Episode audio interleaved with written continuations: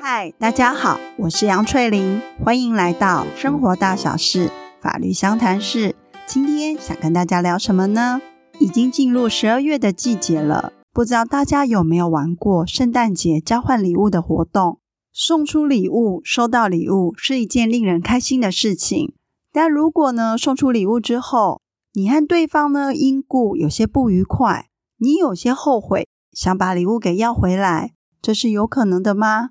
如果呢没有办法把礼物要回来，因为一般呢在这种交换礼物，礼物的价值是比较小的，所以即便要不回来，损失可能就是这样。但如果呢是男女朋友在交往过程里面赠送给彼此的礼物，是名表、名牌包这种价值不菲的礼物，在两方分手之后，是不是可以把过去赠送的这些名牌包、名表要回来呢？而父母跟子女之间，当父母把他名下的不动产已经过户给孩子之后，而孩子呢，在拿到这些不动产之后，对父母再也不闻不问了，那父母可不可以后悔再把房子给要回来呢？这个就是今天我想跟大家聊的，送人家东西到底有没有机会再拿得回来呢？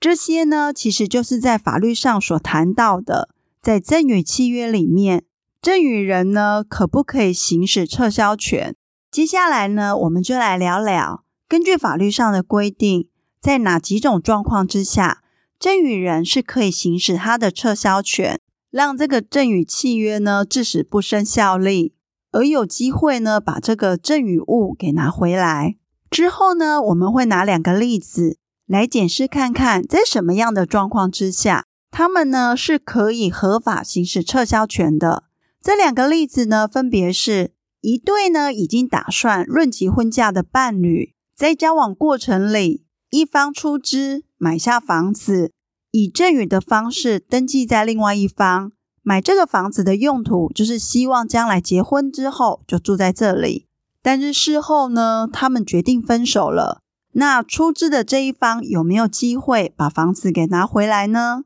而第二个例子，则是以年迈的父母将他们名下的财产过户给孩子之后，孩子却对他们不闻不问。那这样子，年迈的父母有没有机会把房子给要回来呢？什么是赠与？赠与呢，是一个契约行为，一方呢承诺要将他的财产无偿的移转给他方，而他方呢，为应允的话，那赠与契约呢就成立了。赠与契约呢是耽误契约，赠与人呢必须要履行，将他呢当初所承诺的名下的一个财产无偿的移转给受赠人，除非呢今天是签了一个负负担的赠与契约，否则呢受赠人是不用做任何事情的。大家呢应该都有听过“一诺千金”这个成语。它其实所强调的是，人呢要对自己的话负责任，要信守承诺。所以，既然呢赠与人已经开口说要把东西送给受赠人，那当然就要遵守自己的诺言，说到就是要做到，要将呢物品交付移转给受赠人。但是因为呢，今天赠与契约它就是只有赠与人一方单方的一个给付义务行为。受赠人呢，就纯粹的受贿，在这种状况之下呢，就赋予赠与人有一个后悔的机会，让他呢可以行使撤销权，他所需要负担的法律责任不用那么的重。在法律上呢，赠与人他可以行使撤销权的状况有哪些呢？第一个称之为呢赠与人的任意撤销权，今天呢只要赠与物。还没有交付移转到受赠人的手上或名下时，原则上呢，赠与人都可以随时撤销的。举例来说呢，男女朋友呢在逛街的时候，男方跟女方说：“走，我们去任何一间店，你只要看上眼的，我都送给你。”但一踏入店里，才发现这个月的卡费早就刷爆了，根本就没有余额再购买其他的商品。那男方这时候赶快拉着女生往外跑的时候，女方呢心里即便觉得真是一个没信用的男人，但是在法律上男方的这个动作就表示呢，他已经撤销原先答应你的赠与契约。那当然，这时候女方自然不能够要求男方呢要履行他的承诺。那如果今天呢是父母亲想要把他名下的房子过户给子女的时候，只要呢房子还没有完成过户移转登记时，子女呢还没有取得新的权状，在这之前呢，父母亲反悔了，不想要送给子女了。这时候呢，只要对于他的子女做出撤销赠与行为的意思表示，那这个赠与契约呢，自始不生效力，过户程序呢也要就此终止，不用再继续下去。那这种任意撤销权呢，它的行使上有两个例外，一个是这个赠与契约已经经过公证，那就是代表说，赠与人你当时要做这个赠与契约的时候，你已经有深思熟虑过了。所以这时候就会强调一诺千金的重要性，而限制呢他的一个撤销权。那第二种状况是，如果今天这个赠与契约他所要履行的是一种道德上的义务，那这时候一样也会限制赠与人的一个任意撤销权。那第二种状况呢，受赠人呢已经取得赠与物的所有权。但是后来呢，却发生这个受赠人呢，对于赠与人本人，或者是他的配偶、他的直系亲属、三亲等以内的旁系血亲、二亲等以内的姻亲，有做出一些故意侵害的行为，这些行为呢，刑法上也加以处罚的话，那这时候呢，赠与人是可以行使撤销权的。而关于呢，这些故意侵害的行为有哪些呢？比如呢，对于赠与人或者是他的亲友有公然侮辱、口头谩骂、侵害这些对象的人格权，或者呢，对这些前面对象他的名下财产去进行毁损、破坏，这些行为只要有具体的存在，赠与人呢就可以去主张行使撤销权。那受赠人这些故意侵害的行为，赠与人到底要不要提起刑事上的诉讼？没有非提不可的必要，只要民事法院在审理的时候认定说受赠人呢真的有对前述的这些对象做出一些故意侵害，且刑法上有处罚的行为时，那赠与人行使撤销权就是有理由的，这个赠与契约呢就会自始不生效力，后续呢受赠人就要返还之前所收受的赠与物。那第三种状况呢？是受赠人呢，本来对于赠与人是有法定的抚养义务，可是他却不履行的时候，那赠与人在这个时候就可以主张行使撤销权。第二种跟第三种可以行使撤销权的事由，其实就是对于受赠人在拿到赠与物之后，当他呢对于赠与人有出现忘恩负义行为时，透过撤销权的行使作为一种制裁。那第四种的状况呢，是所谓附负担的赠与。什么叫附负担的赠与呢？也就是赠与契约里面还有一个约款条件。如果今天呢，当受赠人他没有去履行这个负担应该要他做的事情时，那赠与人他可以选择两条路：一个呢，就是要求他要去履行这个负担行为；另外一个呢，就是行使撤销权。让赠与契约自始不生效力。比如说呢，父母亲在年迈的时候，把名下的财产就先过户给孩子，其实是希望孩子将来能够照顾他们。那为了担心呢，孩子拿到房子之后就不理会父母，于是呢，在赠与契约里面就有写下一个条件：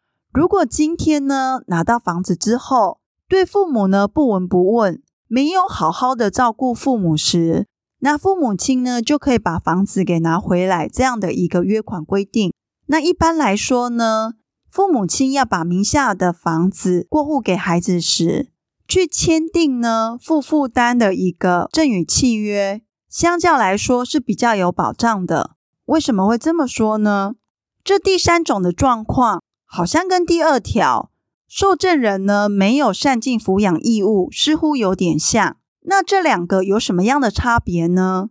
因为今天呢，要去行使第二条的状况，是指子女呢没有善尽抚养义务，而根据法律上的规定，子女要对于父母亲有抚养义务时，必须是在这个父母亲已经没有维持生活的能力，那子女呢才有抚养义务。所以，如果今天当父母呢把他的名下财产过户给子女时，那父母亲名下还遗留有其他不动产时，这时候的父母呢不是属于呢不能维持生活的状况，那这时候纵使子女不闻不问，也不能够以他未尽抚养义务，主张要行使撤销权。但是如果今天这个有钱的父母是跟呢子女签下的是负负担的一个赠与契约时，契约内容呢有载明，房子过户到子女名下之后，子女跟父母之间呢还是要有所往来，子女每个月呢还是要给父母几千块的一个孝亲费。那在这种状况之下，当子女呢不去履行这个负担时，那父母呢，就可以主张要行使撤销权，或者是要受赠人，就是他的子女，必须要履行当时的一个契约约款内容。在这种状况之下，是不用去讨论父母现在的状况是不是属于未能维持其基本生活。那第五种状况呢？今天赠与契约它本身就是是一个法律行为，是有意思表示的。假设今天。一个人决定要送给别人东西，是受到对方的一个诈骗时，那他就可以主张要行使撤销他的意思表示。像如果呢是被人家骗了，而决定呢将钱送给对方的时候，那这时候就可以主张撤销权。那以上呢这五种赠与人可以行使撤销权的状况之下，如果呢具体的运用在我们刚刚前面讲的两个例子。一个呢，就是一对伴侣，原本呢已经打算要结婚了，一方呢出资买下房子，然后呢以赠与的名义登记在他方时，当两个人呢最后结不成婚了，那他到底可不可以把房子给要回来呢？以最近呢法院实务上的见解，在这种状况之下呢，会去认定它是一个负负担的赠与契约。受赠人呢，未来是要履行完成呢跟赠与人结婚这件事，赠与人呢才会决定要把房子呢登记在受赠人名下。所以今天如果两方结不成婚，那就代表呢这个负担是没有被履行的。那因为结婚这样的身份行为是不能够透过强制力来要求对方做这件事情，所以这个时候呢。赠与人就只能行使撤销权，撤销赠与契约。那受赠人呢，就要根据不当得利，把原本在他名下的房子再返还呢给赠与人。那第二个例子就是，父母亲呢将他名下的房子移转过户给孩子之后，孩子呢对他不闻不问的时候，那他可不可以行使撤销呢？那这时候我们要看的是父母跟子女之间。签的是一般的赠与契约，还是负负担的赠与契约？如果呢是一般的赠与契约，那必须呢是这个不闻不问，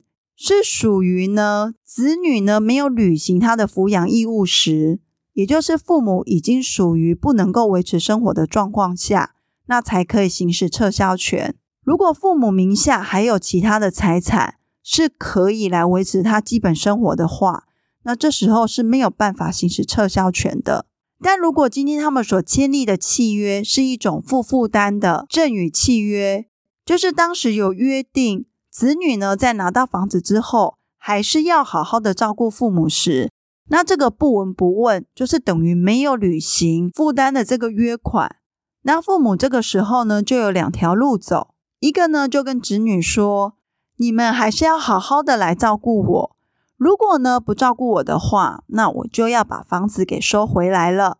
透过这样的一个约定，让父母不用担心，好像房子给了子女之后，子女就不再往来了。好，那我们来小结一下，今天主要要跟大家谈的是赠与契约。人呢应该要为自己所说的话负责任，说到呢应该就要做到。所以当今天开口说要把东西送给别人的时候，原则上，敢说就要敢做，但是因为有同时考量到说，今天赠与契约里面，赠与人呢是无偿的将他名下的财产移转呢给受赠人，对受赠人方来讲，等于是纯粹的一个受贿，所以这个时候呢，就赋予赠与人在某些状况之下是可以行使撤销权，拥有后悔的机会。那前面呢就介绍了五种赠与人可以行使撤销权时候的状况，而最后呢去提到，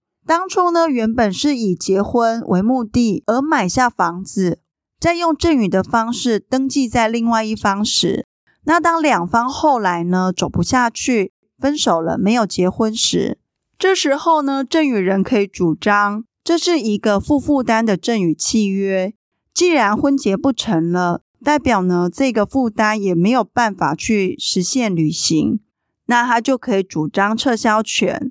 而要求呢受赠人将房子返还给他。那另外一个例子呢，就是父母亲呢将他名下的财产过户给子女的时候，如果子女后来对他们不闻不问了，那要看呢他们当时签订的一个赠与契约是一般的赠与契约，还是负负担的赠与契约。根据个案的不同而来决定说可不可以行使撤销权。好，那我们今天的 podcast 就到这边结束喽，下次再见，拜拜。